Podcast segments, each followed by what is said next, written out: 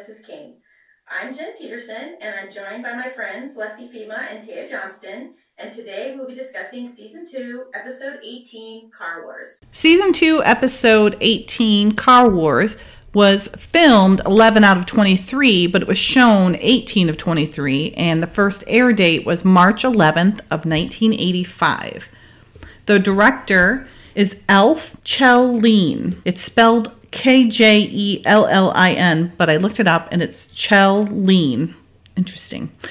And he was born in 1920 in Sweden, and he acted on stage in Sweden. And then in 1949, he made his American debut in Madame Bovary, and but it was under a, a stage name of Christopher Kent. But then shortly thereafter, he went back to his real name, and he has 86 acting credits up through 1979.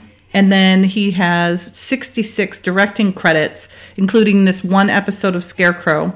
And then he also directed Police Story, Eight is Enough, How the West Was Won with Bruce, uh, Trapper John MD. He did episodes of Vegas, and then he did five episodes of Dynasty, several of A Hotel, and uh, his last one was The Paper Chase. And Scarecrow was actually his second to the last directing job. The writers, uh, so one is a familiar name to us, Stephen Hattman. He wrote, I think, 19 other episodes, or 19 total.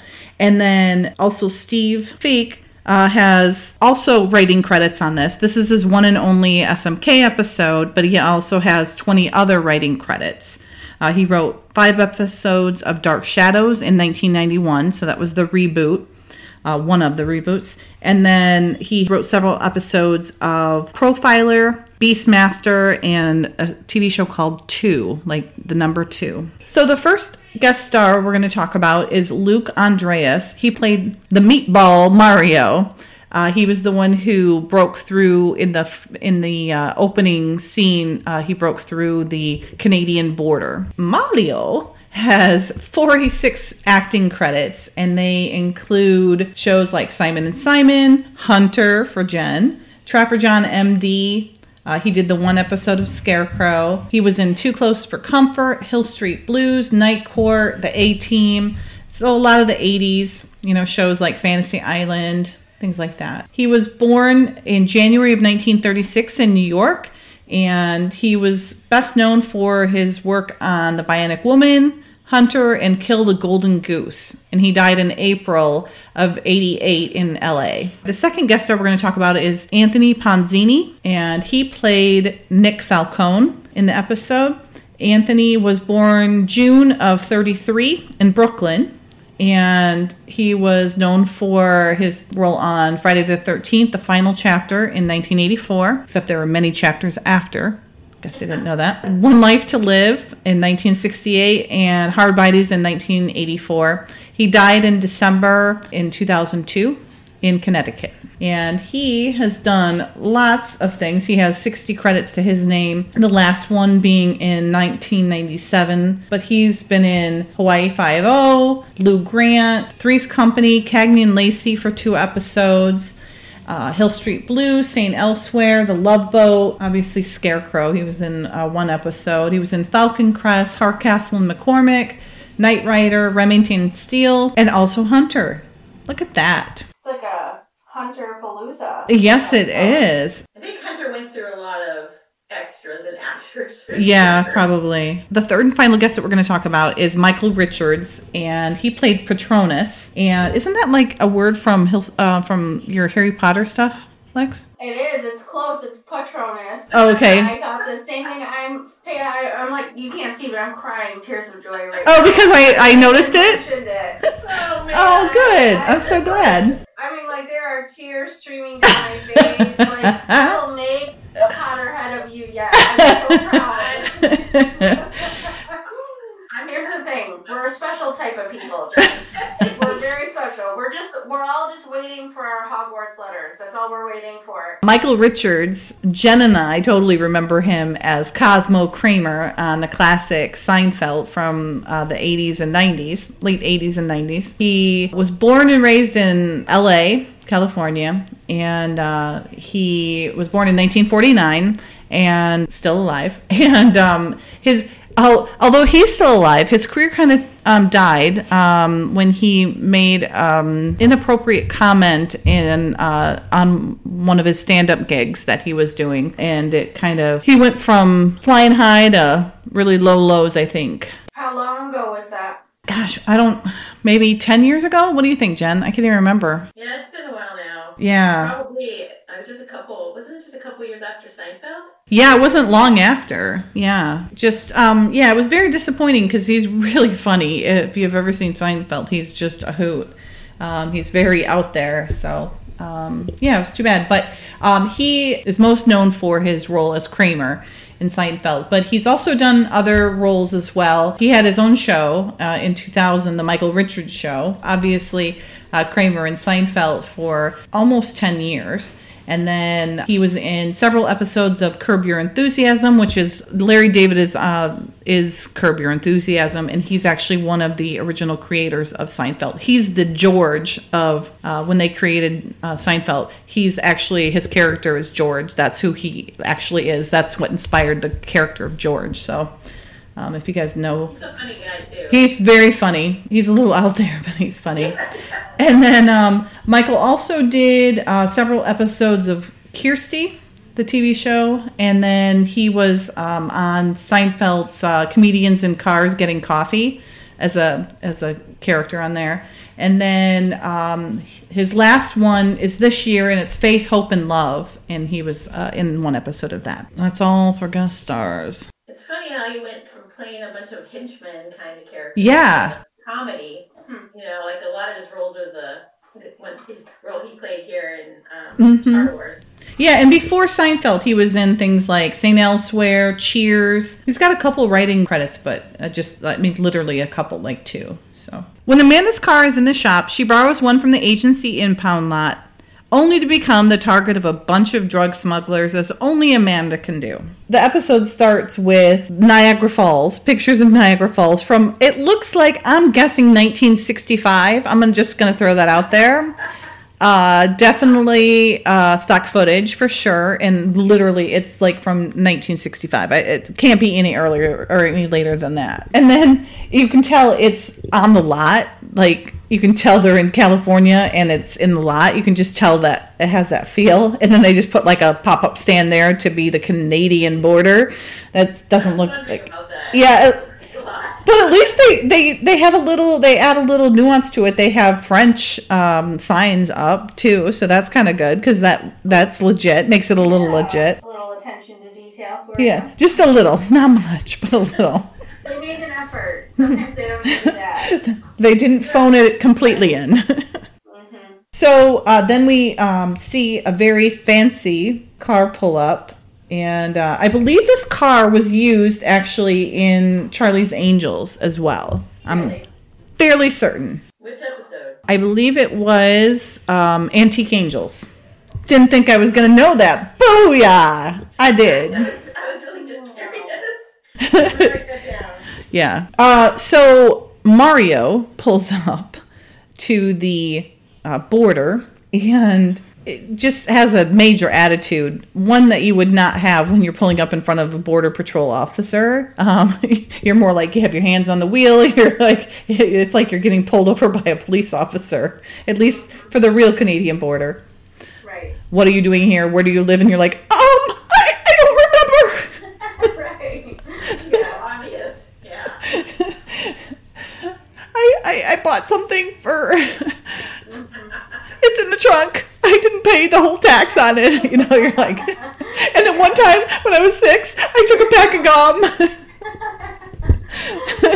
Oh, so I don't know. Do they even care in these days? I guess. Oh, very much so. Because we're we're right. Lexi and I are what half hour, forty five minutes away from the border. and uh, so you know you'll go across there every once in a while and literally they it's an interrogation it really is they check they have like mirrors checking underneath your car um, they'll rip people's interior like off the doors and just where you're just seeing raw parts i mean they They always did this like back in the 80s? oh no i'm saying now they do Oh, I was just wondering if back Oh. in the day they were this diligent. I mean, I lived in Minnesota right on the border and we would just drive our boat back and forth, and nobody even cared. Or, Oh my gosh. No, they're definitely they're definitely I mean they would check, you know, they wouldn't just let you walk, you know, drive right through. They'd check your ID, but they wouldn't do the whole dog sniffing thing and the guns and all that that they do now. Yeah. Yeah. It was a kinder, gentler nation back then, Yeah. right? Unless you look like a drug lord in an empty car, then you might get stopped. Right. But yeah, he definitely has some some major tude going on. And then he hands over his ID and the guy looks at it and he's like so he's like, uh, you're Mr. Gustafson? And he's like, Yeah, I was uh my my father moved us to Brooklyn when I was real young. and I'm living back in the old country now. Okay, dude. So the guy takes his passport and goes to check him out, and then Mario decides that it would be better if he just takes off and and leaves his documents with the guy in a in that old car that probably can't do more than probably 40 miles an hour. Mario is now the Canadian Border Patrol is in hot pursuit of Mario now, and he is I'm going to say it. He's an idiot. They've already blocked him off, and so he's stuck now. And he he actually gets out of the car and tries to make a run for it. favorite part is that he thinks that he can outrun all of these people. Yep. And he's like, "Uh, oops!" And the guy pulls out the shotgun, and he's like, "Hold it, right there." he's like, "Don't." He doesn't try very hard. no, not really. You should have just given it up. I know. What's he thinking? what a moron. So the Canadian guys uh, have them all, and oh, we get to see Kramer. I mean, Patronus. and um, which is kind of weird. So they're already across the border. I that was kind of didn't make really a lot of sense. So they're following him. Why wouldn't they just? I don't know. Why wouldn't they just take the? Well, I think that they were. I think that Mario was just the runner, and these other two are actually part of Falcone's organization. hmm And they were going to get the drugs directly as soon as he crossed the border. They were going to get. So they were just waiting for him. Okay, They- yeah. Okay. The, the runner. that makes a little more sense. That's what I think, anyway. Yeah. Now I think this setup that they have in Falcone's office that looks very similar to what they use for Harry B. Thornton's office in uh, Tale of the Dancing Weasel. So it's probably the same type of s- you know the setup or something, but it looks very reminiscent of that. Are there like cards framed in the background? What are those? Tarot cards? Plus, if you look in the office on the wall, I'm just like, what is that? I'm not seeing what you're talking about. Look behind Kramer. The black and gold. Um, no. Do you see the blue? Oh, I'm not seeing that there in the. map? It's not in my view yet. Oh, now I now I see it. Yeah, it does look like cards. yeah, it does look look like cards. And I'm sorry, but uh, Michael Richards' hair is so gross and oily. There, it looks like you could get like a, a jar full of oil from it if you squeezed it. Yeah, he hasn't perfected the Kramer hairdo yet, for sure. no, not at all. He's a little lost where Yeah. his hair is. The gray leather coat is just Yeah. total 80s. Rocking that out, and the unbuttoned shirt and everything. Yeah. I was trying to figure out what his necklace was. Is it like a or tooth? Yeah, it looks like a tooth, like a wa- like a shark tooth or something, maybe in gold. I don't know. Cheesy is what I would call it. Yeah. So Falcone doesn't seem to be very pleased uh, with Mario um, that he, you know, got nabbed. In his words, he's like, it took him a long time to get this set up, and he's not gonna sit there and let this uh, hairball. he refers to him as a hairball. it, to, to ruin his situation he's got going. And then the smaller goon explains that they found out that it's a federal rap, um, so that he they actually brought him back to Washington. So now he's right where they need him to be. And um, they're trying to figure out what the feds are doing with him. They say he has him on ice, and uh, they're just saying he's they can let him rot. They don't really care about him. They want their drugs. Yeah. That's all they care about. hmm Sounds about right. Yeah, job security, man. Until you, they don't need you anymore. So they're looking for the car because they feel that the, the drugs are still in the car.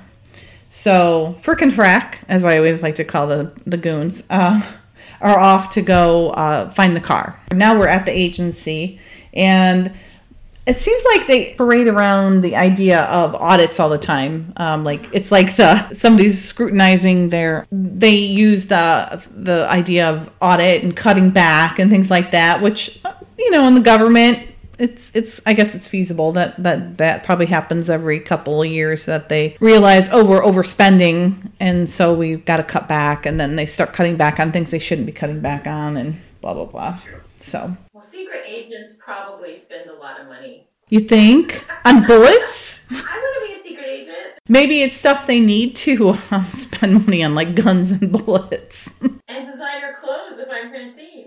oh yes. Oh, now that is a waste. That's wasteful, especially her '80s outfits. I'm sure they were a designer at the time. So Billy's got it's like he's hiding this guy in his office, like, you stay in here and don't come out until I introduce you to everybody. Like it seems so weird. Why wouldn't you just have him come out? But they're like, let's give him our full undivided attention. They were like, Ugh. I like the start of the cubicle look here in the office with the orange partition. Yeah. Sort of like Yeah, it's kind of like yeah, and then there's blue too. Do you see the blue right back there? There's blue there too. And I love how Francine's just kind of chortling in the back, you know, trying to you know be quiet, but she's still. It's like when you're in class and you have a substitute teacher and you're kind of like making fun of them to other students. that seems like what she's kind of doing. The bow in her hair. I just I her bow in her hair. Oh, I think it's kind of cute. No, it is not. Not with that perm and stuff. I No. It's like like I wouldn't wear it, but I think it's cute. And then the big white button earrings. I don't like the button earrings. You know, I'm not a fan of that. and the big chunky necklace. I just, It's a lot. Pick one. it's a lot. None. It's a lot. It really is. The 80s was Yeah. a lot. It wasn't pick one, it was pick four. Pick four. Is that what you did, Jen? Did you wear stuff like that? Um, I remember some of those earrings. Really? But not to that extent. Just more the metal, like Yeah, I did have some. I did have some 3D looking ones that were metal ones too. that's what I remember. And my guess watch with the uh, with the uh, what was it called? No, swatch. The swatch. Right. We had. I had like, and you'd wear like three of them. Uh huh. You'd have them going different ways. Yeah, the rubber. Mm-hmm. Those were the days. Oh, Yeah, I still have mine. I still do have. too. I still have my I- I have them swatches. Yep. I Yep. it the other day. I got one when I was in Europe, and then I have the other two. I have like a big one, and then I had two smaller ones. And I would wear them on my wrists, uh, you know, different, going different ways and stuff. Wow. Yeah, I was so cheesy with my parachute pants. it was not a pretty sight, So what a time to be alive. right? Hey, anything went, man. You just get up, put on some neon, and you're good. Right. And Lexi, it was a great time to be alive. Thank you for noticing. Scarecrow Mrs. King was frickin' on.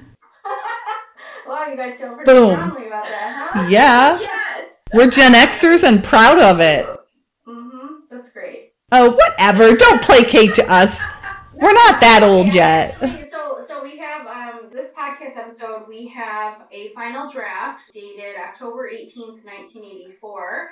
And the first script difference is coming up. So um, while LaRue is giving the lecture about fiscal responsibility and accountability and all of that, in the script, he goes into a little bit more depth and detail, giving actual examples as to the biggest offenders who are Uh-oh. violating that. So he says, tis, tis, tis, the abuses, the abuses. Let's start with the agency's resident comic, Agent Fanning. The young man who made a, a wisecrack earlier in the script looks ill, and he said, last month you traveled, or you trailed a Bulgarian agent from Rome to Marseille to Barcelona, and finally to Paris, where you eventually quote unquote lost contact. That little first class jaunt added up to nine thousand fifty six dollars and ninety one cents. What do you call that, Banning? And he says, doing my job.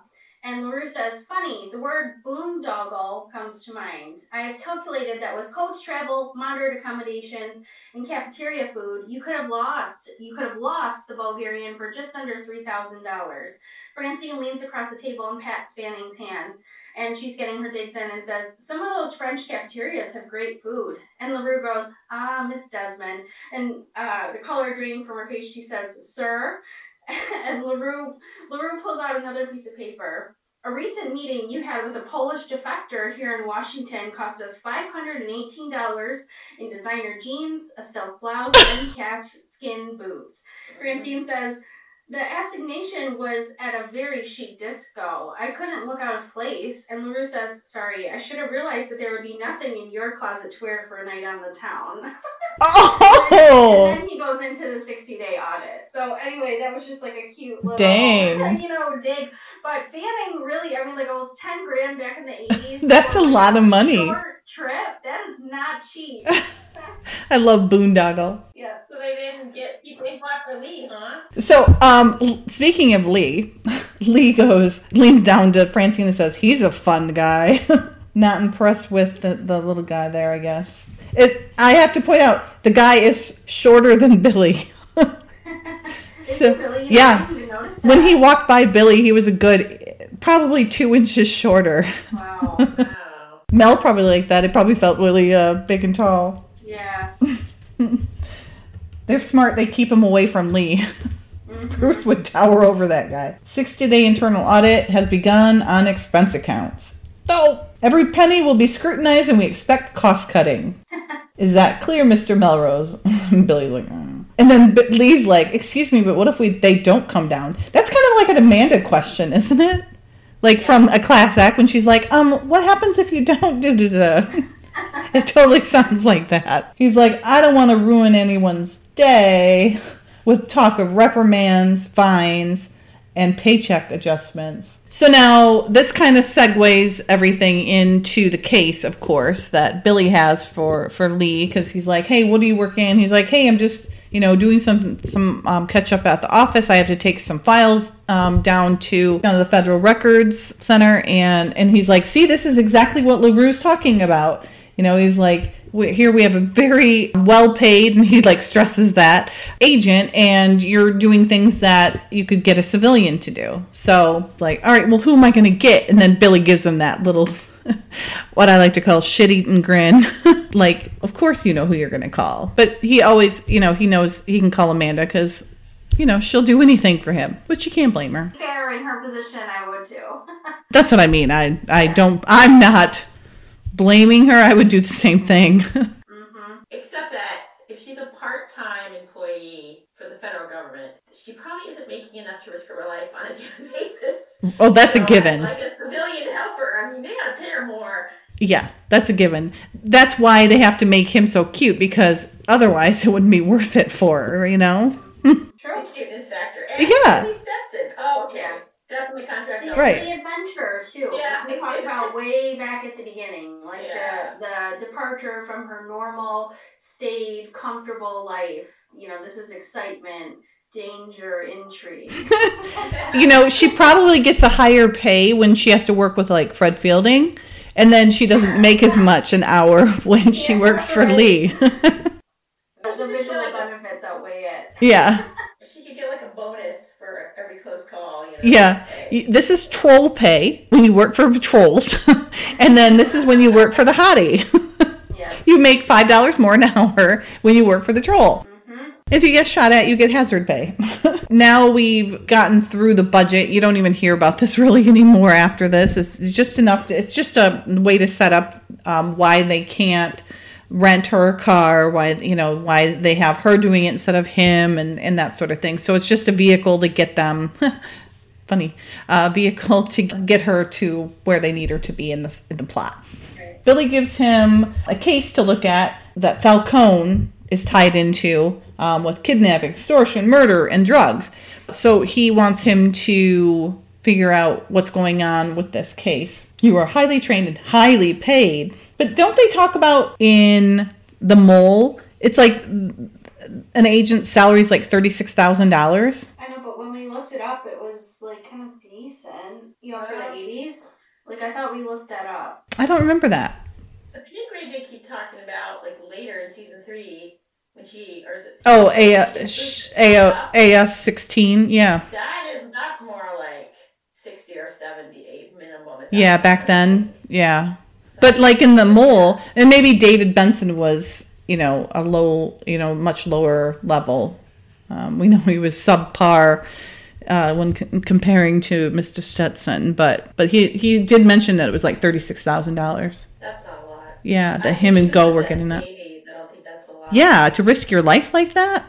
No way. Well, think about police officers. I mean, Yeah, that's you know, true. from that perspective, they don't they don't make a ton of money until they move into like way up. But Right, that's true. Yeah, but usually agents, I would expect, would have had to have some sort of an education or degree, whereas police officers, you can go in without a degree. Right. But if you get a degree, you actually make like ten or fifteen thousand dollars more now well, than yeah. than somebody coming in without a degree. So a report from a Latin American bureau on the Bolivian terrorist friends Los Lobos seems they have evidence linking them closely with American crime syndicate headed by Nick Falcone. Los Lobos are the wolves, FYI. Oh, good. So hey, before you when you transition into this next scene, when they're driving down the road in Mhm. his car, look at the cars on the far the right side. They're like all smashed up, especially one has this a huge dented hood. So I Oh, don't funny. where They're actually driving, but if it's by like Wait, some the one out demolition- her window or before we're even like seeing them? Well, on mine it's like seven fifty eight Okay. around there, but it's like right as they're driving by, there's a car in the background that's all smashed up. How funny. I don't know where they are. That is one nice thing about driving in Michigan because we're the auto, you know, it's auto. Most people work somehow work for the auto industry. Everybody has really nice cars. Yeah.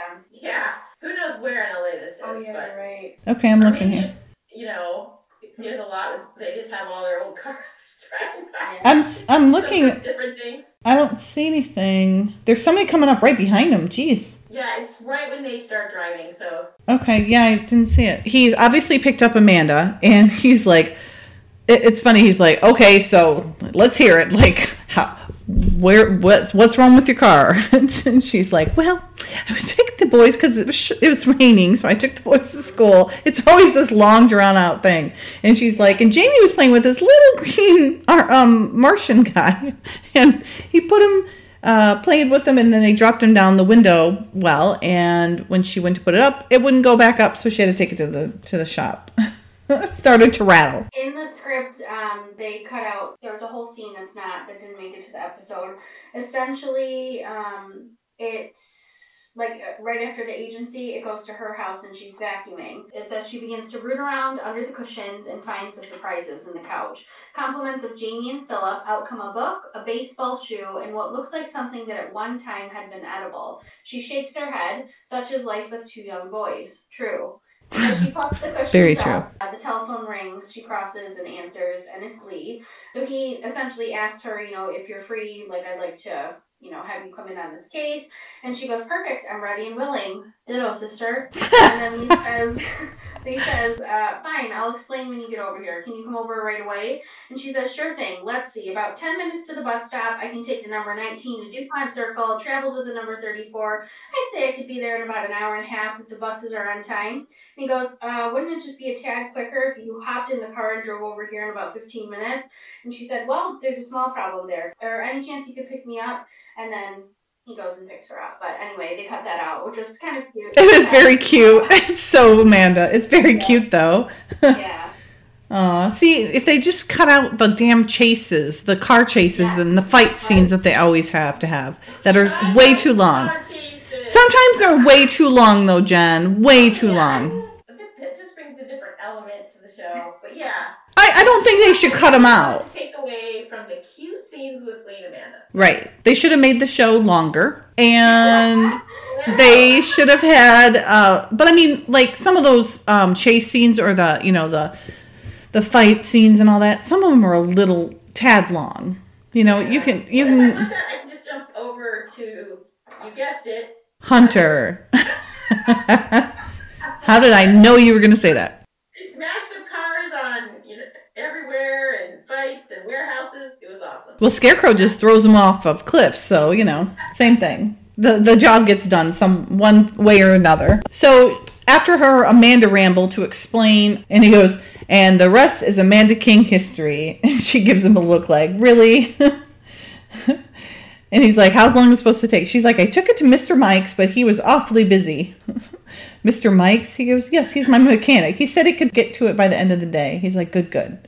So he explains to her, though, as usual, you're the only one I could call that that could could do it on such short notice. Like he doesn't even try to sugarcoat it. Like you were the first person I thought of. He just is like, He goes, uh, "Yeah, you're the only one I could think of that, or only one that would uh, ha- could do it in such short notice." Oh well. Oh, and then he says, "How about I get you one since it's agency business? Um, I'll get you one. We can go to the agency impound lot." And uh, and she's like, "That's really nice of you." He goes, "Hey, forget it. Anybody could get have gotten a little." So, quick question. Yeah. Is the impound lot like similar to just a car checkout, like for a sedan, a federal sedan, or is this like totally separate? Are all those gone? Because like in our state offices, we just have a fleet of cars. I don't think uh, the impound lot is like ones that get um, come in from cases and things like that that they probably have to do stuff with. It seems like they would have. It seems like it seems like they should have cars you can check out. They usually do because Lee Lee does it. You know, like she does it in season three when she gets that purple car, that little um, one with the rabbit's foot. But Gino said that they're all checked out, so maybe Yeah. everyone's thinking like, you know, I'm not gonna rent a car because we just got this damn lecture by Maybe, again, yeah. and, That's a good point. uh, we're just gonna take, you know, even though the agency cars are POSs, like we're just gonna take it anyway. That's at least how I took it. Piece of Yeah. Shiza? I think that. I said POSs. I know. I'm just saying. I was translating it for other people that Oh, don't know what POS is. shit. I Yeah. trying to be PC. I love the look Amanda gives him. Like, really, did you need to say that when he was like being a smart aleck to her? You're the only civilian worker that I could get a hold of, and since the job does call for a car, how about I get you one? That's what he goes. Anybody could have gotten a tiny little space creature stuck in the window, The life of a bomb, man. right? That's how it goes. It's so random. It's so random, and it probably will cost like eight hundred dollars to get it fixed. um, so they uh, pull into the central government impound lot, and a skid loader is bringing in some barrels at the time, which later that'll play another uh, role. And uh, he he's like, "Hey, we need a car," and he goes, "Yeah, and I want a date with the I want and I need a date with the Dallas Cowboy cheerleader." And Amanda's like, not wanting to. Um, uh, cause any problems. She's like, I'll just rent a car, and he's like, No, you're not. That's not fair. That this is for business. You sh- you need to. Uh, you shouldn't have to pay that out of your own pocket. I like the pink skirt. Do you do you guys like the pink skirt? It's like that ballerina slipper. I like it. Yeah, we've seen that one before, right? It's like we've seen that. I'm sure we have, or something similar to it. The sweater looks really familiar to me. Mm-hmm. Yeah, I, It's funny. Her skirts always like wrap around the back, but they're too big, and they have to like stitch it up. You know, there's always a big pleat in the back, right? because she's so damn skinny. Yeah, I know. But yeah, I've definitely seen the sweater somewhere on one of them. Yeah, I don't remember that specific sweater. I mean, the style is very tip, uh, you know, one of her normal ones, but but yeah, she definitely has the long hair here, longer hair. She doesn't have the short, short little uh, bob or not bob, whatever it's called. The oh, sh- We're giving us a reprieve in the midst of the short hair. Yes. So- like remember her when? We'll come back to it. Don't worry. Don't give up on her. so he's like, "Hey, why can't you flash flash your agents? Can't you you know use your fancy uh, expense reports?" And he's like, "Larue's on the warpath again." He goes, "Tell me about it." So even Gino's had to deal with it. He's like, "That little weasel is throwing a full inventory at us soon. Everything's got to be accounted for." I think it's like the impound lot, but it's also like what you were saying, Jen, about the fleet of vehicles and he's like all of them are checked out. And he's like okay well how about one of the impound uh, vehicles? So i think it's kind of like a combo thing that they have going there. Does that answer your question yeah, I've maybe? never heard of like agents using impound cars because well i don't think it's a normal thing. right i don't think it's a normal thing and that's why he's you know going. He has to like pretty much It's Gino's arm. Yeah. yeah and threaten to tell stories which must have been a doozy if he didn't want amanda to know about it Now this I mean- is gonna be in the report. It's gonna be you lent out an impound car worth like this much and crashed it, and now we had to pay it. spoiler alert jen Yeah. spoiler, spoiler, spoiler, spoiler. she's like, I'll just rent a car. And he's like, okay, but on the way back to town, remind me to tell you about how I bailed Gino out of some trouble in Baltimore. And Amanda picks right up on it. She goes, oh, really? And he's like, yeah, he met these two sisters. She goes, oh, what happened? He goes, oh, they were exotic dancers. He's like, all right, all right. I got, I got new, two new arrivals. Now, I would have taken the little gold little two seater. I know you would have, Jen. Oh yeah. Lexi wouldn't have. Nimble. Yeah, super cute. And I love I love how she's like, "Oh, this won't do. This won't do. I can't fit my family in this. I have to run errands." And she goes, "And besides, it's a stick shift. I don't know how to drive a stick shift." And he goes, "Believe me, Gino, she doesn't know how to drive a stick shift." I think Amanda needs to learn. I know it's so easy. All of us know, right? I always ask this. I love it. I I don't have a car now with this stick. Not you, Lexi? I love to drive it. Yeah, drive one. I've driven it before, but I wouldn't say like I would feel comfortable taking out like a really expensive stick car. Uh, like I would want to practice again. It's been it's been a very long time, and it wasn't for very long that I did it. Gotcha. So, Yeah, yeah. I think it's like riding a bike. It just like comes back to you. But that is a cute little car, though. I don't like the color, but it's cute. Oh, a doodlebug. There's a white doodlebug there. Nice. Yeah, an old old one. the look on his face. She goes, "Take it from me. She doesn't know." he looks pretty cute there. I have to say, with his arms like folded over his chest like that. Mhm. And he's like, "What else you got?" And he's like, "Uh," and he goes, "Now, what were those? What were those two sisters' names?" And he's like, "All right, all right." He goes, "If I do this, you gotta not bring that story up ever again." She's plenty big, and it's an automatic. Take it or leave it. Which one is it? He goes, "The black one." Lee seemed impressed by it. It would be hard not to be impressed by that. Really, that big black one? Um, I think it's. Ooh, I don't like that one. more for my life, I guess. What'd you say? No, I'm just I'm totally kidding. I'm being inappropriate. Oh. But I do like that car a lot. Well, the hard part would be driving on the other side of the car. Now, Yeah, That seems like more of a problem somewhat than a stick shift, but I don't. Well, I guess if you can't make it go, you're dead in the water. But I, I would. It would I would have trouble getting used to driving on that side, steering wheel on that side. Yeah, I, I when we're in Europe this summer, I'm I mean we got a I got my international driver's license. So is it just that you drive on the other side of the road? That's not like it's on the other side of the vehicle, right? It's the other side of the road and the other side Oh, of the vehicle. oh snap! Oh, no, not in Europe, in Europe it is. No, no. France is fine. France is normal. Germany's normal. England is the one that's not. Um, Uh, Ireland isn't because that's where we drove, and Well, I'm going to be in England, and Germany is the same. I thought. that's confusing if you're jumping around the different European. Uh, Yeah. countries and don't- I know. Well, that and reading the signs and stuff. Oh, it's going to be a nightmare. I don't even. ugh. Hopefully, I survive. Yeah, Jim did the driving in, in Ireland and Finland, so I don't Yeah. Know about it. Ugh, I yeah. Uh, well, we're going to probably take turns. so yeah, Europe generally drives on the right hand side, apart from the UK, Ireland, Malta, and Cyprus. Ah. Oh, okay, so just England then. Okay. So I got stuck with the wrong side and the wrong side of the car. Both of them are off. Fun.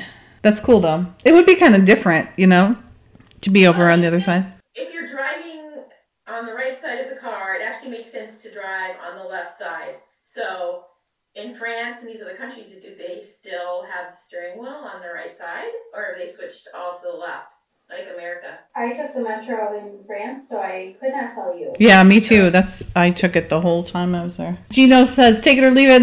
And then, then he he's they both go, "We'll take it," and, and then he throws the keys, and they both try and grab them at the same time, but. Lee comes out the victor on that one. So Amanda gets in the car and she's she's uh, trying to uh, you know feel things out because it's obviously on the wrong side for her. And uh, Gino's like, this car is perfect, Stetson. He's like, oh yeah, yeah. and he's like, you got it? Perfect. He goes, yeah. He goes, now it comes back here with so much as a speck of dust on it. You're going to pay through the nose. And he's like, yeah. He goes, and then I'm going to kick your rear end. You got it? He goes, yeah, I got it. he was like offended that the guy would threaten him. and she's like, I heard. He's like, be real careful, huh? She goes, I will. He seems he just is like, mm, that's a nice car. Men in their cars, I guess, huh? And women too, count Jen. Yeah, Jen really likes it. So now when Lee and Amanda pull out, Lee goes one way, she goes the other, and Kramer, I'm just gonna call him Kramer because that's all I can think of him as. Kramer and the other guy, I don't remember his name. I have Benedict and Patronus. Okay, it must be Benedict. Okay, so Benedict and, and Patronus are um, sitting right outside the impound lot. So they're waiting for that car to come out so they can get it. And lucky them, unlucky Amanda, uh, it comes pulling out uh, with man behind the wheel. And uh, they're like, I don't believe it. It's on the road again. So, of course, they're following it, and that's not good news for Amanda. I, I don't like how they call her abroad. Um, she is not abroad by any stretch of the imagination. So, They're a little uncouth in general, so I'm not Definitely. surprised.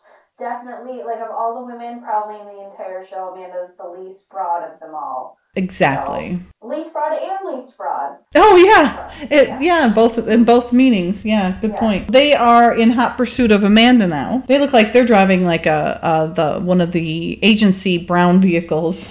Yeah, they do. so she's driving around, and it looks like she's in her neighborhood, which she was supposed to do. And I guess we can assume this is much later, but they wouldn't have followed her around for that long because she was supposed to do agency work and then go run errands later. So seems a little weird, but they pull out in front of her and then stopped short, and so then she rear ends them.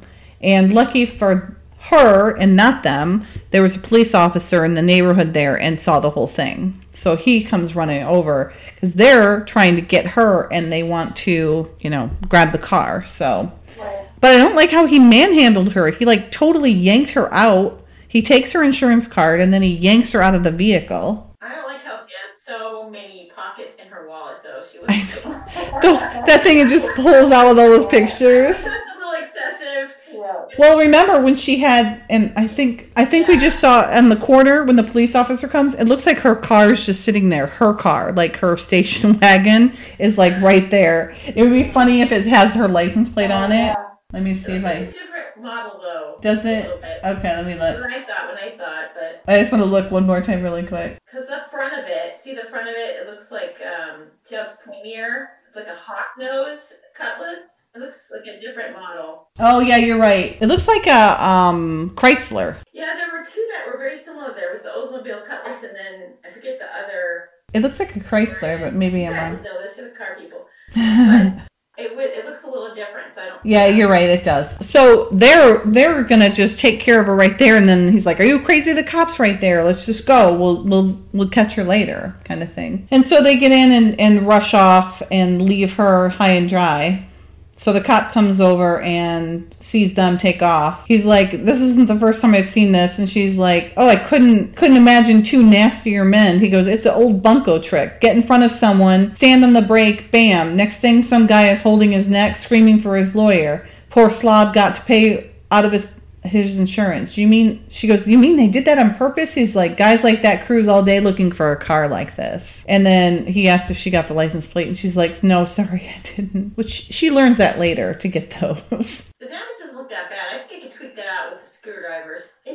I don't know. There's one piece there that looks pretty uh, messed up. oh, that poor little car. She's like, oh no. He's like, I hope your insurance is paid.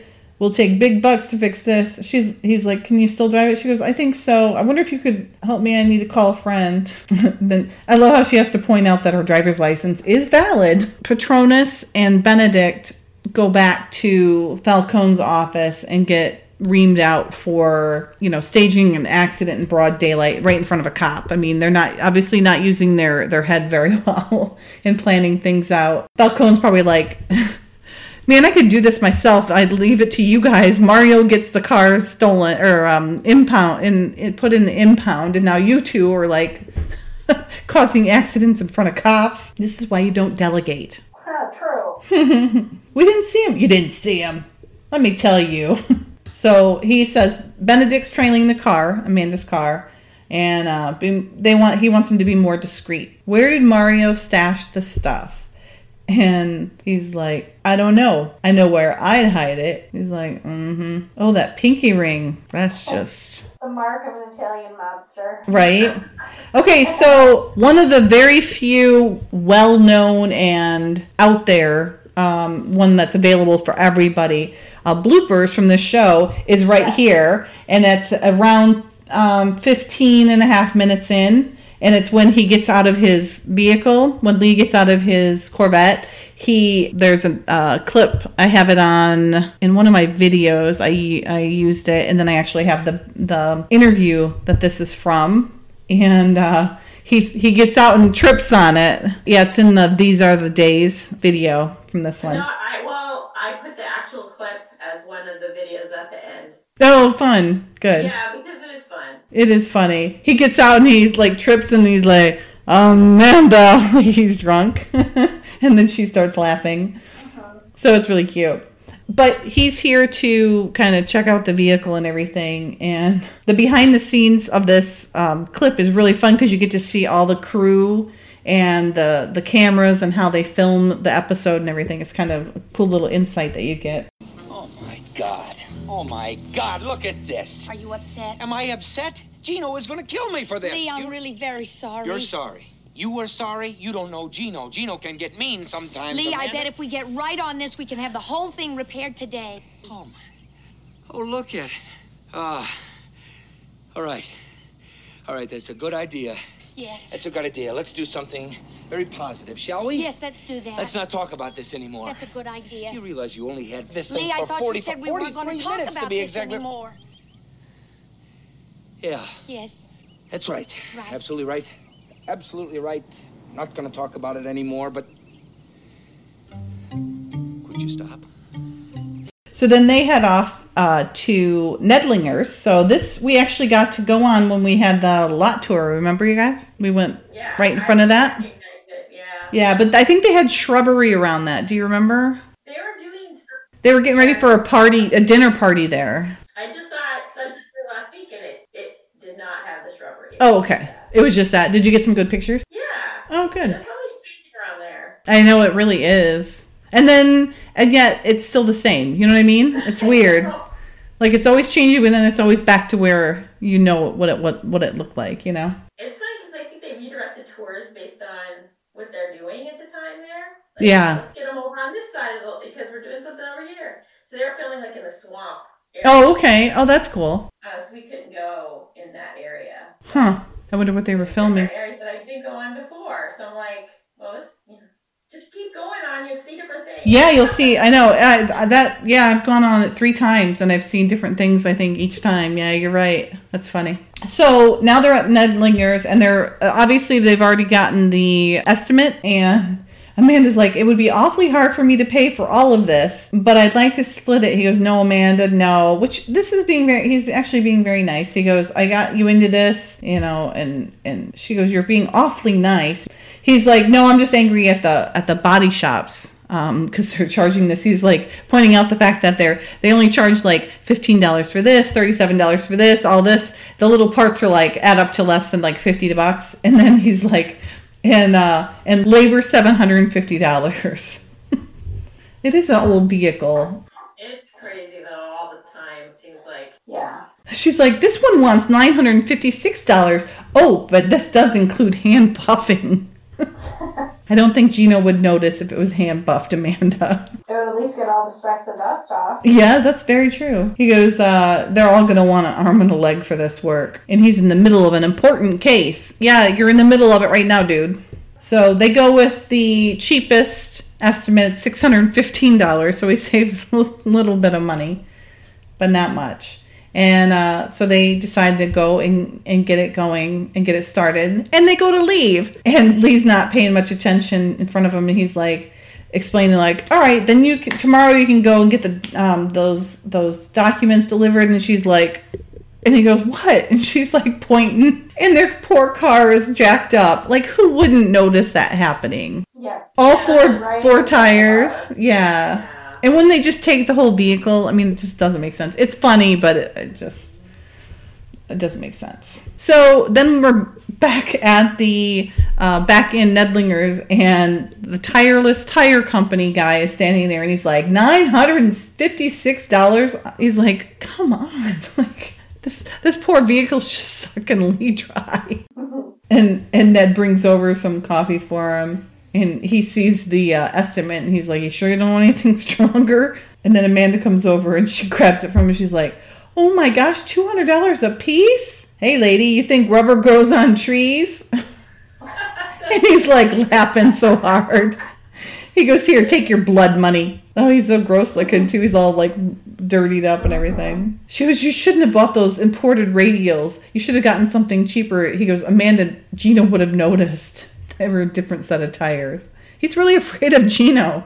Yeah. He goes, "Oh, I, I'm going to open up a, a garage when I retire." so he wants her to keep the Stratford, probably figuring what else could go wrong, right? And he's like, "Then you will deliver the files." And she goes, "You really think I should keep the car? I've got to pick up mother." He goes, "Amanda, yes, just take the Stratford, okay?" She's like, "Okay." So much has gone wrong already. I guess nothing else could possibly go. And he's like, "Shh, don't, no more." yep. And it's a bit of foreshadowing. I do like that thing is a boat, like literally a boat. They look so tiny in that vehicle. Yeah. I love how Beverly's like kind of just looking around like like it's a museum or something, you know. She's just like, "This is a loner." and the kids are in the back. They look like they're probably 10 feet away from the the front seat. They're cute in the scene. They are. And later too Yeah. when they pull into the driveway. She goes oh those film companies companies certainly are uh, extravagant or something to that effect. She's like what are you eating? He goes a granola bar. You said i could have it. She goes it's too messy. Just just like you just when you're when you're doing something like that with kids you're just like just sit there. Don't look out at the window. Don't look at anything. Don't talk to anybody. Don't eat anything. So then they're pulling into the driveway, and then Jamie's like, "Oh, mom, I think that's my." And then you hear a horrible crunching sound, and and Dotty's like, "Oh." Phillip's in the back with his hands over his head. well, I don't know why he's upset. It's not his bike. I guess he thought he could park it there since his mom's car is in the shop and I guess so. But you know, he likes his bike. He likes his brother. yeah, so his bike is uh, smushed and uh, not not good, and not good for the car either. So they're in the driveway, and the car is very much squished. And uh, Jamie, he goes, "What about my bike?" and Phillip goes, "You mean your ex bike?" So Phillip looks under the vehicle and says that the uh, muffler is is history. It's toast, and uh, she's saying she'll have to. She should take it to the shop to get it fixed right away because she doesn't want IFF to know that she did something else now to the vehicle. Right. And then I love how she she's very she scolds Jamie, but she's very sweet about it, and she's like, "Sweetheart, you know, don't leave your bike out in the in the in the driveway ever again." and gives him a kiss. My mom would have lost Oh. her shit. Yeah. Have because because you know this isn't the first time that she's told him to Oh, right. bike in the Yep. thing. Mm-hmm. My mom, oh my god, she she would have just absolutely lost it, especially if it caused damage to not only Yes. her vehicle but to someone else's that already has all the problems with that. So anyway, just goes to show that Amanda King is some otherworldly mom. Um, For sure. Not even real. Ugh. I love how late it comes up later, but I love when she's like, um, she kind of scolds uh, Phillip. She's like, she goes something like, "Knock it off," or or next time I'll run something of yours over.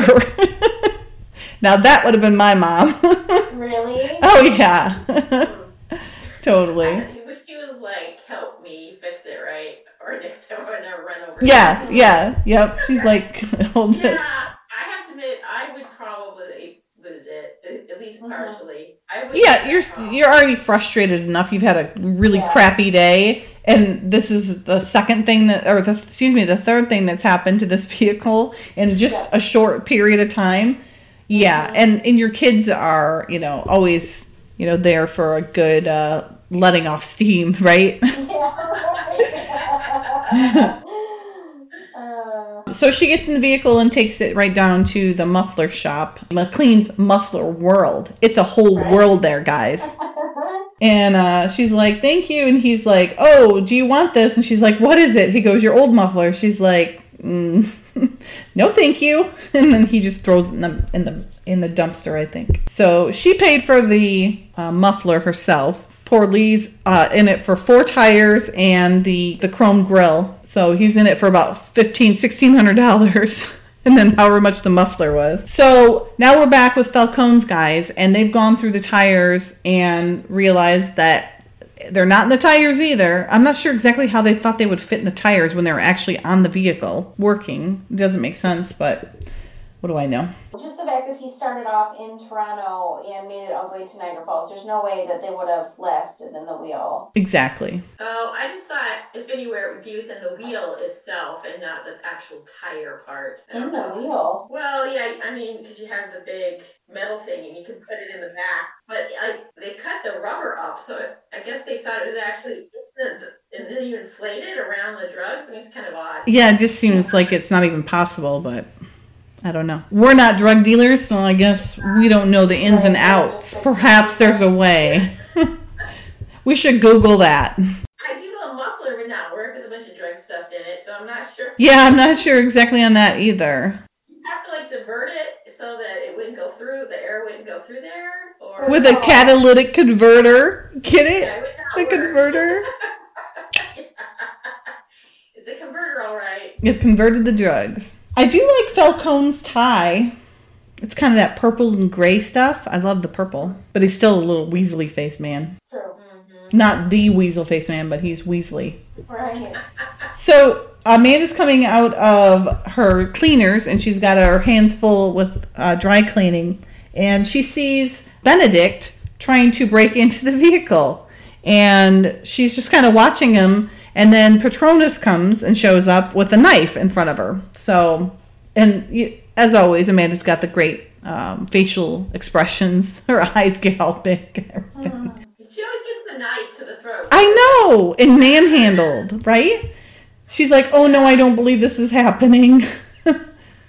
Talk about being jinxed. Yep. So Patronus is there with the knife, and he's, you know, threatening her. And then we cut to commercial. He goes, "Just take it nice and easy, and nobody's gonna get hurt. We just want the car, okay?" So then she hands over the keys. So they take off with her car. So now she's left without a vehicle once again With all that dry cleaning. with all the dry cleaning. I know. And the poor stuff just keeps falling as she's talking with Lee too later here in a second. All right, so the guys take off with the vehicle. She's left. She goes to the payphone and calls Lee. So she explains, she gets Lee right away, and she's like, I was just coming out of the dry cleaners, and uh, the two men who were in the accident were there. They pulled a knife on me and stole it. And he goes, which I have to say, this is this is some growth here for Lee. He the first thing he says is, "Well, are you okay?" First season Lee would have been like, "What? They stole the car?" You know, kind of thing. Um, the, the the first thing is, you know, he's like, "All right, calm down. You know, are you okay?" You know, that kind of thing. That's his first instinct. So that's good. You're seeing some growth in him there. And he goes, Now, what did they take? And she goes, They took my car. And then she, of course, then furthers it. And she's like, I mean, your Gino's car. He goes, What? so then he hops in his car right away and comes to pick her up. But this is kind of funny because they're like fumbling with the v- with the um, dry cleaning, and it just keeps falling on the ground. Like by the time they're done, the poor stuff's gonna have to get redone, like completely washed again or dry cleaned again. It's a cute scene. I like that scene. It is cute. It's just it's so like they keep dropping and one picks it up and the other goes up and down. It's it's very um very cool how they do it. But she's she's doing well too. She's explaining. She's like, you know, one was tall, one was short. He's like, come on, Amanda. And she's like, okay, well, the tall one was like 180 and about you know six two, six four, and uh, they both have black hair. The short one was probably 180 pounds. You know, so she's definitely giving more descriptions than she would have before. You know, where she would be like, oh, you know, pinpoint one thing like the weasel face man and things like that. She's like, well, Lee, it's about the car. It's been nothing but trouble since I got it. First, all the of all the hood got dented. Then the wheels were stolen. I had to take it to McLean's muffler shop for a new muffler. Her stuff just keeps dropping. He's like, I know, I know, it's been trouble, but I'm just glad that you're all right. And then he like grabs her, and then they have that moment of, oh, we can't, oh, we're not, oh, I mean, we're not together, we're not. Awkward. But then he does the the one thing men, and this is a public service announcement for any men that are listening. He says the one thing you should never say to a woman when she's upset. Anybody care to oh, guess? No. Yes. No. No woman has ever in history calmed down after somebody said that. I thought the same thing. Ugh. Oh. I hate it when people say that. I don't care who they're talking to. Don't say that. People don't like that. yeah. Yeah. You're only going to make them more upset. other, They only say it to women. Yes. Yes. Totally agree with that. Well, No. you have to do it what I've seen other people do, and I'm not very good at it. That that de-escalation through the voice of just talk, talking very slow, and then it calms everybody down without saying it. Yeah. Um, Because your your first instinct is to shout louder than them so they hear you, and it doesn't. Yeah, I, I hear you. it is amazing how well that works if you can actually do it. If you if you're successful in doing it. Well, that is a public service announcement for from MKC to you men out there and women too. Don't say it to women. Any nobody should say it, but especially don't have a man say it to a woman. it has never You calm down. Yeah. And then everybody will calm down. exactly easier said than done, Jen. Oh, I know. I've tried it and it's hard. Now, Amanda's response to him saying that is, of course, she goes, I'm very calm. He's like, Good, let's go. He just shoves all the clothes at her. He's like, Here, just take these. So he's he's um, trying, you know, he's busy with his case, but he's like, Let's find out what's so important about this vehicle. So Lee and Amanda go back to the impound lot to get some information on the vehicle and he's like where's the car and he's like oh the car is great it's great we're just we, we this car may tie into a case i'm working on and she's like uh, amanda's like is he always like that? He goes most of the time he's not nearly as ple- most most of the time he's not nearly as pleasant. So we're seeing a good side to gino which is kind of frightening because he's not very nice um, and then he's like, yeah, that they picked up the vehicle after somebody rammed it through the uh, border patrol. And she's like, when they rammed it, did maybe did it get da- damaged? And maybe you just didn't even see it because she's trying to like not have to deal with that uh, car getting uh, having to pay for the the damage to the front. Right. He's like, nope, not a scratch on it. She goes, well, maybe you just didn't see it. He goes, you sure that vehicle's alright? He goes, it's cherry. She goes, yeah, it's cherry. it's funny hearing Amanda King say that. Lee, Lee goes, she's she's just gets so excited. So now they're off to go speak to Mario. Lee is off to speak to Mario to find out exactly what's the deal with that vehicle and why those guys are so hot to trot to find it. Meanwhile, the car has been ripped and stripped down to its ball bearings. Do they have ball bearings? Yeah. Okay. And they still don't have any they they can't find the drugs. So they said either um, mario sold the drugs before he crossed the border or amanda and her friend have found the drugs and decided to sell them. Because he's like mario knows he'd get caught so he wouldn't do it. So it must be amanda. He's like mario's not the smartest guy but he ain't that dumb. So now they want to pay amanda a visit. Oh great because who doesn't want to visit from benedict and patronus so they're going to take the car back to her and kind of use it as bait to get her to come out to the vehicle uh-huh. and then they're gonna grab her so that they can find out what's going on. Meanwhile, Lee is trying to break Mario, and he's still as cocky and as annoying as he was at the border, and he's not saying anything. And Lee goes through all of his aliases and and and you know tells him who exactly who he is. You know that he's uh, you know kind of a gun for hire, but a drug runner for hire, I guess you would say. So Lee's re- uh, you know rattling off all these different you know that he's been with the IRA, helping out the IRA, and and um, helping all these bad guys. So Lee's trying to get him to understand, you know, like trying to understand, like, okay, you went and got a vehicle, paid cash for it, and and then you run it through the border like it doesn't make sense so he's still trying to break him and uh, the king family is trying to fix jamie's bike but i don't think there's any chance of resurrecting that poor bike um, she's like trying to get the wheel back and it's like all bent she's like jamie will never leave his bicycle in the driveway again will you and Phillip's like "You- you've seen mom drive They're probably like, props, we need a bike, all beat to heck. Boy, that Mario's a little smartass. He's like, "What's in the?" He's like, "What's in the car, Mario?" He goes, "Kryptonite." Amanda's trying to fix the bike, and she's like, "Oh, do you see the yellow flowers? Yellow flowers on the counter." Good catch. Yeah. She's like making noise. She's like, "Sorry, sorry, don't want to break anything else. Don't want to, anything else broken." She's like, uh, trying to convince her to take it to the to the uh, bike shop so they can fix it. She never trusts her with her own uh, handiwork. Like for the for the plumbing, she doesn't want her working on it. For fixing the bike, she doesn't want her doing that. And she's good. She can do it. Although that bike does look. It, it's beyond repair.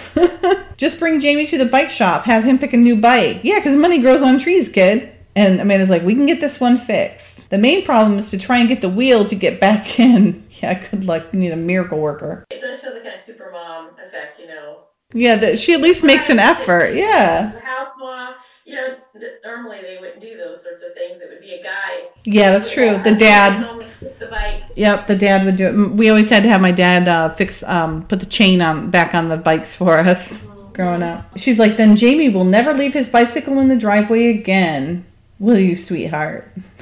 You've seen how mom drives. Phillip says. Phillip, why won't you help? Um, why don't you help us pull this apart? Or next time I'll run over something of yours. That's what I was. That's what I was looking for. That one's funny. That would that would be my mom. so they're off to the movies, the three of them, leaving Amanda to um, try and resurrect this bike. So she's trying, giving it her best, but it's it's a lost cause. And then she hears some car doors closing, so she goes to look out the uh, dining room window. And what does she see out on the curb? This is when Francine answers for Lee's desk. Lee Stetson's desk, may I help you? Uh, Francine, it's Amanda. Could I speak to Lee, please? Amanda, hello. No, Lee isn't in right now. But listen, if this is one of those suburban gossip calls, what I do. Francine, I really need to speak to Lee. Oh, it's one of those calls. Okay, hold on a second. He's in interrogation. I'll patch you through. So he answers, she's like, hey, the vehicle just showed up uh, and it's out there. And, and he's like, what? Are you sure? Are you sure it's the same one? It's like, well, how many of those fancy black cars do you think there are in her neighborhood? Right. So she's super excited. And he's like, all right, look, don't go anywhere in it. Just go, you know, go out there and, and check to make sure it's it's the same one. See if there's any marks or anything like that on it. So she goes out there and he's on his way over. Checks for check for dents and things. What does it matter at this point? You'd think he would realize, like, you know, something funky's going on with that car. She should stay far, far away from it. What do you think? Think. Yeah. You'd think that she would just Get that vibe. Like just just stay in the house and wait until Lee gets there. Like I know she's just like you know she's had her training at least a little bit of it. She feels really confident in it. But like you said, how many of those black cars are there going to be? Does she really need to go and investigate it? It's probably good to eyeball. Probably good to have some sort of backup with you right then at that point. Mm-hmm. And if you're if the car you're driving was stolen and it's magically back, Doesn't that kind of raise some some like, flags, Yeah. right? Probably reason. I would be suspicious. yeah. Hmm. Lee goes over to Mario and he's like, "Hey, funny thing, that car just showed back up." He goes, "I'm going to go over that car inch by inch." And you know what, Mario? If I find anything in that vehicle that even looks like it didn't come from the manufacturer, you're going to s- become a longtime resident here. He doesn't seem too uh, concerned, though, does he? No, no. He's a cocky little bugger. He is a cocky little bugger. Yeah, I mean, I think you kind of have to be if you're working with all the different crime syndicates around the world. That's true. That's true. So she goes and kicks the tires and and she sees that the fronts, you know, it's that same one. She's like super excited that it's there, I think. I like her pink on pink. I think that looks cute. The the two color pinks, the It's shirts. soft. Yeah, it's soft. is very soft. Mhm. So she gets in, she's got her hands behind the wheel and then all of a sudden frickin' fracker behind her in the back seat. Not good. Not good at all. And she's like, "Oh, of course you're here." like she doesn't. Even, she's not even startled. I don't think by this point. Yeah. I mean, again, I think we've talked about this before, but when you're getting in your car, don't you do like a cursory look as Yes. go in? Just like like my car is always locked, like no question. But before I get in, I'm always peering around. As soon as I like, I look underneath? looking. Underneath Yeah. as well. Yep. Oh, you know, I don't look underneath. That's a Oh, don't you remember? Don't you remember? No. Um, Oh, those Now I've got people. even more things to look out Okay, another public service announcement for everyone. There was a time not too long ago where people were um, cutting your Achilles so that you couldn't run away. So they were underneath your Oh, vehicle. nothing. Yeah, yeah, no. and they would cut your Achilles and then they'd take you. Because how the hell are you going to run without your Achilles? It was on the X File or something. Someone was under the car and they had a syringe and they stabbed her in the foot and knocked her out. Oh my That god. made I the am impression. already that made an impression on me. paranoid person. And now there's been a security breach. Just like right there, ready for the taking. They're just, you know. Well, now you can tighten up security, Lexi. So this is a good thing for you. Look at it as a positive. God, I am extremely disappointed in myself for not But thinking your car about loves the it. ground. Your car loves the ground, though. It's a it's like a baby SUV, so definitely someone could fit under it. Yeah, for sure. like my car, it would be very difficult to get underneath my car because it sits mm-hmm. Very low to the ground. Uh, No, my both of ours are SUVs. So Well, you guys are in trouble then, so. yeah. Shit. How can I? Wow, so thanks, Jen. Just do a like bathroom under the stall check as you're coming up on your car. Just peer down. yeah, and then if somebody's under there, then you just keep going like it's not your car, and then you call the police on your way. Mm-hmm. Oh This is why you- God, I feel like such an idiot. This has been a huge security. Well, it's better that you learn it now than go, oh yeah, I, I had my Achilles ripped out from somebody. So at least you're learning about it. That I wouldn't have thought of it. Like, Oh, especially you with the shower I curtain thing. know. That's what I'm saying. I'm the most I'm- paranoid person. I'm I've surprised you don't carry around like a stick, a stick with a mirror on the bottom, like walking around underneath everything before you get in. Oh Well, my it's probably rare, but like the one that scared me was someone who sliced a tent open when someone was camping and stole their kid out of it. and so now every time I camp, like it happened in like Alaska, they were camping, and in the middle See, this is why you don't camp. Someone, someone took a knife. That's why I have a motorhome and sliced the tent fabric, grabbed the kid. No. Yeah. and When they were out. sleeping, Yeah. they never found them. I don't think so. Oh maybe my gosh. Dead, but yeah. The dingo ate the baby. Those kind of things stick in your head, even though they're really rare, right? Yeah. Oh my god, that's awful. That's so true because tents offer basically no protection. Yeah, that's why you don't camp, people. Don't. Okay, and third public service announcement: no camping. It's only bad. Bad things happen. Not that far. Yeah. Bad things happen when you camp. Bears, people snatching. Well, when we went to Yellowstone the first time, we decided to get a trailer. We got our tra- trailer. Now we have a motorhome. But yeah, because of the bears, I mean, Ugh, you can't you can't take. it's all just horrid things happening. Camping. Oh wow. Okay. Um, Lee gets to Amanda's house, and she's nowhere to be found. Nor is the vehicle. So obviously he knows something's uh, awry. Um, That one scene, real quick, in case anyone cares, when she was in the car and looking around, that big tree in the background in Mhm. front of her house, Mhm. be on the right side of the house. They just cut that down recently. no, they cut the tree down Yeah. since we were there last. I don't remember if it was like that when we went on our trip, but it was very. It looked very recent when we were just there. It was big when it was big and full when we were there when in October because they had the Halloween stuff up. Well, it's gone now. Oh no! As she's standing there, and you see the tree in the background next to her fence, and Yeah, and to to the right, that big tree to the right. Oh no, that tree was gorgeous. gone. I wonder what happened. Maybe ash borer or something. Either that, or it was destroying either the sidewalk or the water line. Or Oh, something. that stinks. happens That was such a pretty tree there. Oh, Yeah. that's too bad. Sad, Yeah, that's too bad. Lee goes back to the agency to see, you know, what he can do to find out where Amanda and the vehicle are. And, uh, and of course, Billy doesn't let it slip. So he's like, You took federal evidence and gave it to a civilian? He's not happy. He goes, It was business, Billy. Her car was in the shop and it was your idea to put her on the courier route. Remember? Cut expenses.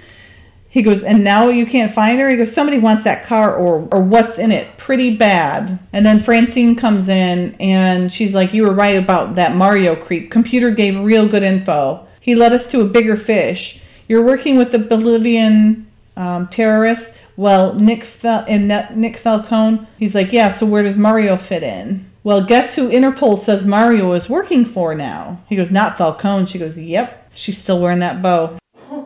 If Falcone has Amanda, she's in pretty bad company. Climb all over this Mario and and find out what he knows. Tell everybody top priority. And Scarecrow, you tell that pig Mario he's gonna fry if anything happens to Amanda. He goes, You bet I will. with some real gumption too. I like that. And I, I have to say, this is one of the sweeter moments. This is probably the sweetest moment in the episode. I think um, is when um, Lee's trying to shake that guy and, and and get the information, and he's like, "She is a very very good friend of mine." And it was like very, you know, it's very sweet. Like he could have just said it's, you know, Yeah. it's a coworker or something like that, but he's like, she's a very, and not only a very, but very very good, very sweet. Yep. He shows a little crack in that armor of his. Now Amanda's explaining the little green uh, space creature uh, how it fell down into the vehicle, and they don't really care. They're not. They're not caring about this. Yep. He's like, "Get to the point, Mrs. King."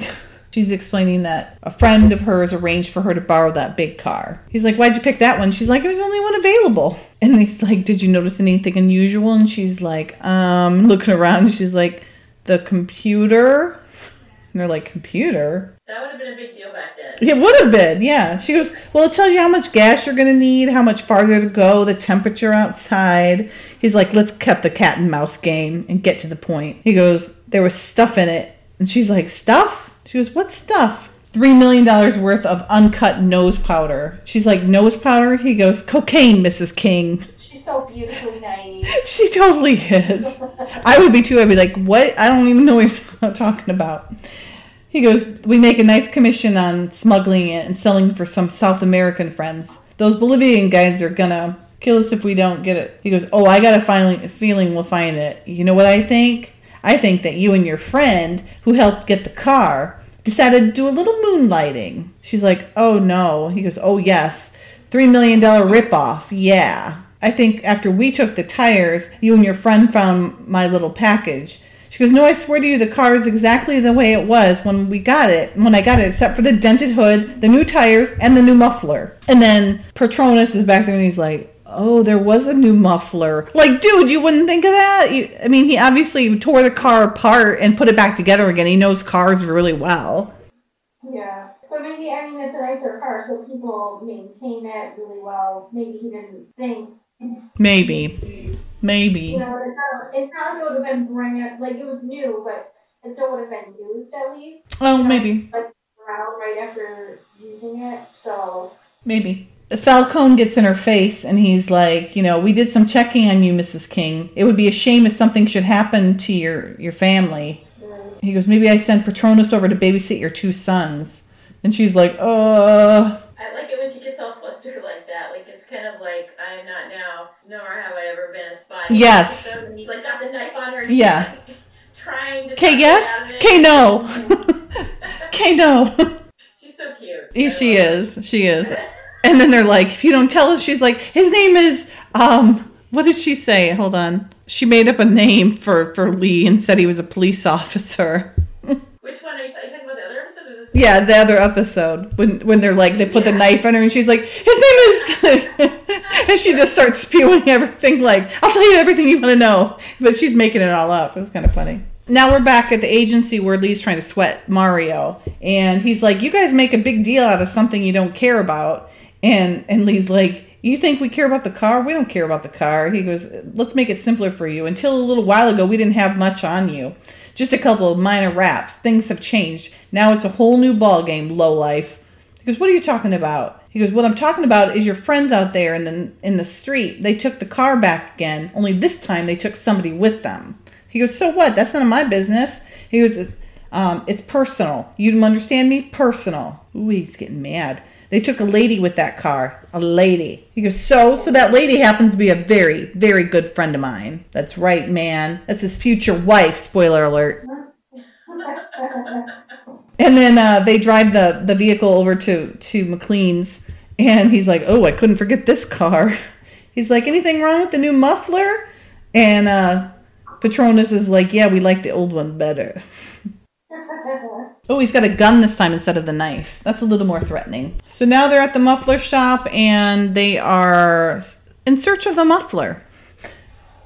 because that's where the nose candy is. I'm sure it's not messed up or anything. It's not like the muffler was working or anything. Lee's Lee's threatening him. He's like, "I hope you do get out because I'm gonna have every agent on you, and sooner or later, my friend Mario, sooner or later, they are gonna find you. And guess what?" You will not be coming back to jail. Oh, I think he's threatening to kill you. He goes, All I did was put the dope in the muffler. Veins are like. I know, like the pulse points, yeah. and then he starts running. He's like, Francine, tell Billy McLean's muffler shop. Oh, she's got blue tights on and blue shoes with her blue dress. Yeah, that's That is so 80s. You couldn't make it more 80s if you tried. The tights. I don't understand the tights. Remember those tights? Oh my goodness. I don't know if I ever. Yeah. Oh, I totally. I had. I had blue shoes like that, but they were like tennis shoes, but they were that color blue. They were wild. Very scary outfits I wore. All right, so they found the muffler and now they are asking what they should do with Amanda. And of course, Falcone, being the gentleman that he is, he said that, you know, um, bring her. We'll kill her, then dump her. You know, because you won't want to dump her at a muffler shop. Ugh, what a jerk. And then Lee comes in and pretends like he's uh, a customer. and smart Amanda, they'd like try to get her, they try and pull her, and then she yanks her arm out, and then she hides on the other side and gets away from them. So smart for her. Yep. He's like, uh, come back, the place is closed. He's like, you don't understand, my car is here, you know? He said, I take said take a hike, buddy, and then he pops him in the nose, throws him in a garbage can. So Amanda gets away and leaves the other two guys um, on their own. And Lee's hiding behind a waste uh, a trash can. And thank goodness the bad guy is a bad shot again. And Patronus is no longer. He's dead. And then Amanda gets Benedict. He uh, steps on a, a hose and she pulls it tight and it rips his ankle up and throws him up. And Lee stops for a second and gives her a, hey, kind of good, like a look like, good job. Which gives uh, Falcone time to get away. And Lee and Amanda rush off to follow him after the Stratford. And they catch up to him pretty quick. One thing I wanted to ask why this would be, but at the beginning of the scene, Lee and Amanda, they jump into the Corvette and they drive off, and the emblem, the Corvette emblem, is on the back. And then halfway through the scene, and at the end of the scene, it's gone. It's just, it's like Like that's a different the vehicle? car is just the the Corvette thing is just gone. I don't know. I'm looking. But he's ripping up the poor Stratford. Like that little front damage that was on there, that's nothing now. This thing's gotten like ripped to shreds. Lee gets in front of him and then pulls the, the Corvette uh, in front of him so that this guy's got to go. Oh, jeez. Uh, go cut through, and now he's just run over a fire hydrant. There's water spewing everywhere, garbage everywhere. He's like, "Oh, Gino's definitely gonna kill me. Do you know that? He's definitely gonna kill me." Grown ass spy, and he's afraid of that little guy. Amanda doesn't look like she's enjoying the ride much. No. No. So they trap uh, the Stratford so that it only has one way to go, and it goes into um, a car dump and flips over. It's a hot mess. It's not worth saving at this point. Yeah, right. But maybe not crushing it's not. a great No, idea. crushing's not a great idea, but um, spoiler alert. Falcone tries to get away, and of course, then we have the flying squirrel, and he takes him down and uh, gives him a nice left. He actually gives him two lefts, which is good because usually he uses his right hand. So, and then the car smashy thing.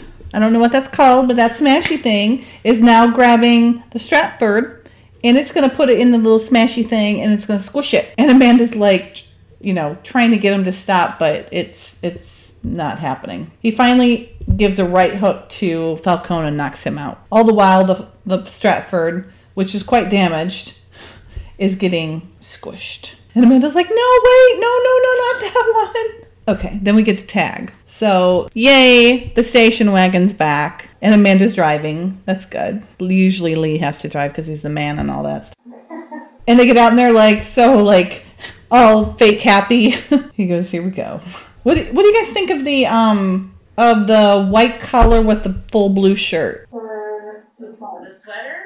No, Lee's shirt, Lee's dress shirt, the white collar, and then he's got a full blue. So the cups are probably white, and the collar's white, and then the shirt's solid blue. Yeah, I'm not a big fan of that. Fan of it. I'm not a fan of that either. Yeah. Just all in color for the collar. We don't need to emphasize. It does have your tie bar though. Yeah, but It's ruined by the collar being a different color. well, I Uh, would say I would. I hate it, hate it, hate it, hate it. But no, uh, yeah, I don't really like it. Yeah. The outfit you had on earlier had the tie bar, the with the vertical or the diagonal straight tie. They're definitely, you, you know, the two of them. There's something wrong because they're both like super like fake, and they're, he's like, "Where's the car? Oh, the Stratford."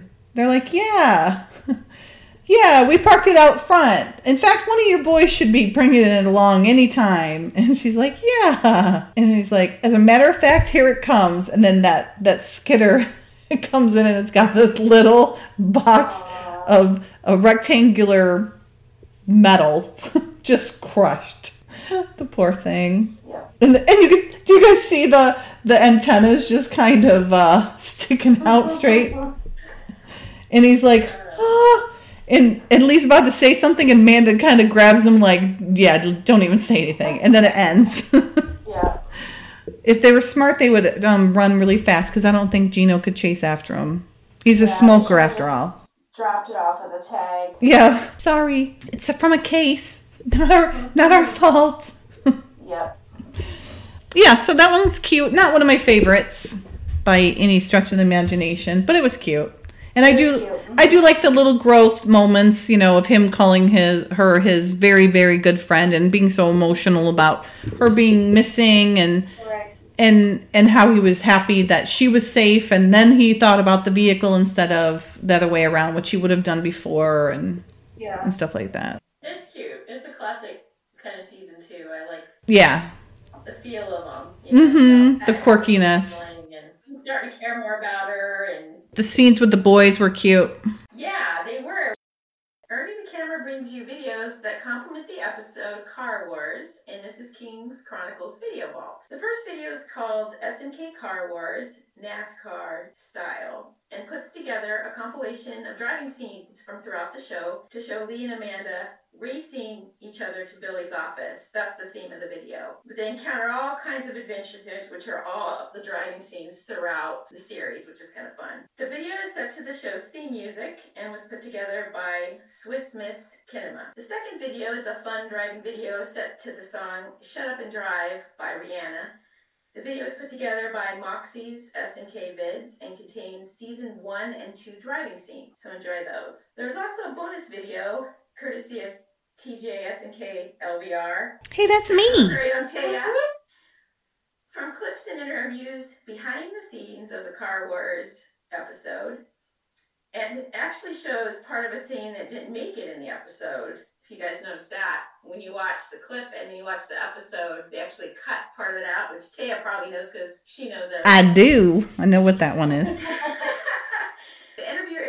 gets in a slight dig regarding their failed movie ventures. Boo. After that, Bruce and Kate talk about how much they enjoy returning to TV and the great chemistry they have playing Lee and Amanda. There's some fun footage of Bruce goofing around and also a nice little hint about how they might eventually get together. I like those historical videos. I think they're fun. I'm glad you put that up there, Taya. Yeah, those are fun. Yeah, it's, it's neat to see the behind the scenes with the cameras and Yeah. they were and you know what they were working around. And Kate goes, I don't know. You'll have to wait and see. I'm not one to kiss and tell. It's really cute. is very cute, yes. Mhm. I'm sure there's lots more out there that There I are. haven't seen, but so I'm glad you captured and others captured the ones that we can. These videos can be found on YouTube, and we provide links on our website at mkcpodcast.com. It's time for Dotty's Bookshelf, where we'll give you recommendations for fan fiction that go along with the episode.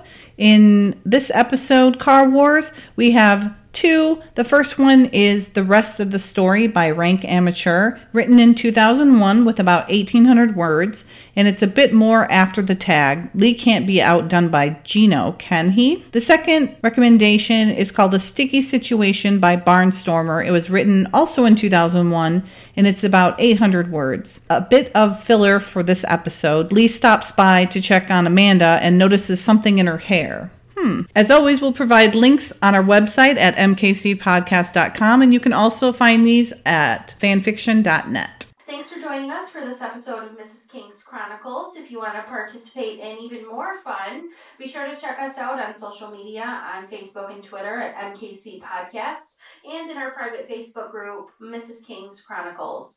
For the group, simply request to join and answer the questions, and we'll be sure to get you added ASAP. Be sure to tune in next time for season two, episode 19, DOA Delirious on Arrival, when we're joined by one of our favorite people and SMK cast members, Mr. Greg Morton, aka Jamie King.